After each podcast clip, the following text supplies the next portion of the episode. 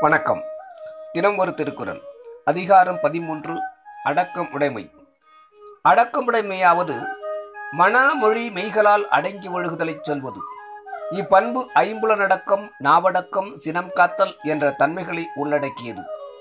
அடக்கம் என்பது ஒன்றும் செய்யாமல் வாலா இருப்பதன்று.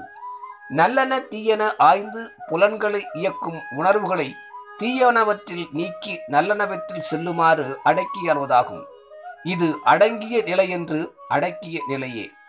அடக்கமான வாழ்வு என்பது ஆரவாரமற்ற செருக்கில்லாத வரம்புக்குட்பட்ட ஒழுகலாற்றை குறிக்கும். அடக்கமுடைமை என்னும் பண்பு பற்றி விரிந்துரைக்கும் அதிகாரம் இது.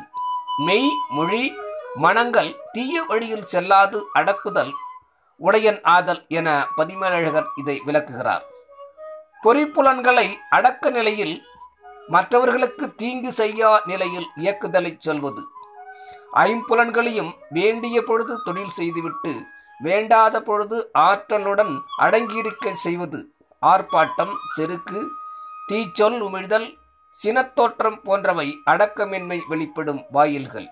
இவை வெளியே தோன்றா வண்ணம் உள்ளம் உரை உடல் ஆகியவை அடங்கியிருத்தல் அடக்கமுடமையாம். குரல் எண் நூற்றி இருபத்தி ஒன்று அடக்கம் அமரருள் உய்க்கும் அடங்காமை ஆறுரில் உய்த்துவிடும். பொருள் அடக்கமானது ஒருவனை தேவரில் ஒருவனாக வைத்து உயர்வு செய்யும். அடங்காமையானது அனுபவிக்க முடியாத துன்பம் செய்யும் கொடிய நரகத்தில் தள்ளிவிடும். விளக்கம். பெருமை குணங்களும் செயலும் இருந்தும் அடங்கியிருப்பவனை உலகம் உயர்ந்தவனாக பேசும். அவ் அடக்கமே அவனுக்கு புகழை உண்டாக்கி இரவாத அமரனாகவும் ஆக்கிவிடும் என்பது கருத்து. ஒருவன் அடக்கம் குன்றி தருக்குவானாகில் அவன் பலராலும் பழிக்கப்படுதலும் அவன் அறியாமையை வெளிப்படுத்துதலுமாகும் என்பது கருத்து.